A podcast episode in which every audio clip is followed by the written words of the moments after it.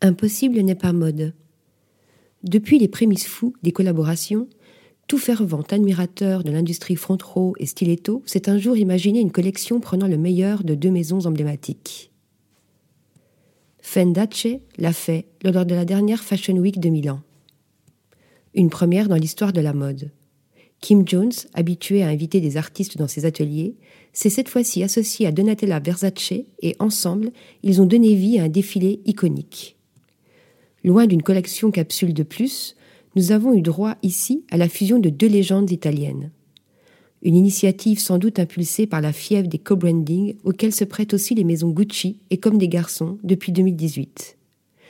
La marque japonaise avait cette année-là invité Alessandro Michel, mais aussi Burberry, Jean-Paul Gaultier, Maison Margiela et tant d'autres à revisiter son intemporel tote bag. Depuis, l'idylle avec Gucci s'est confirmée et nous donne à voir cette année encore une nouvelle réinterprétation de cette pièce, en passe de devenir le hit bag de la saison. Une fois de plus, la mode repousse les limites de la création et nous prouve que, dans cet univers, tout devient possible.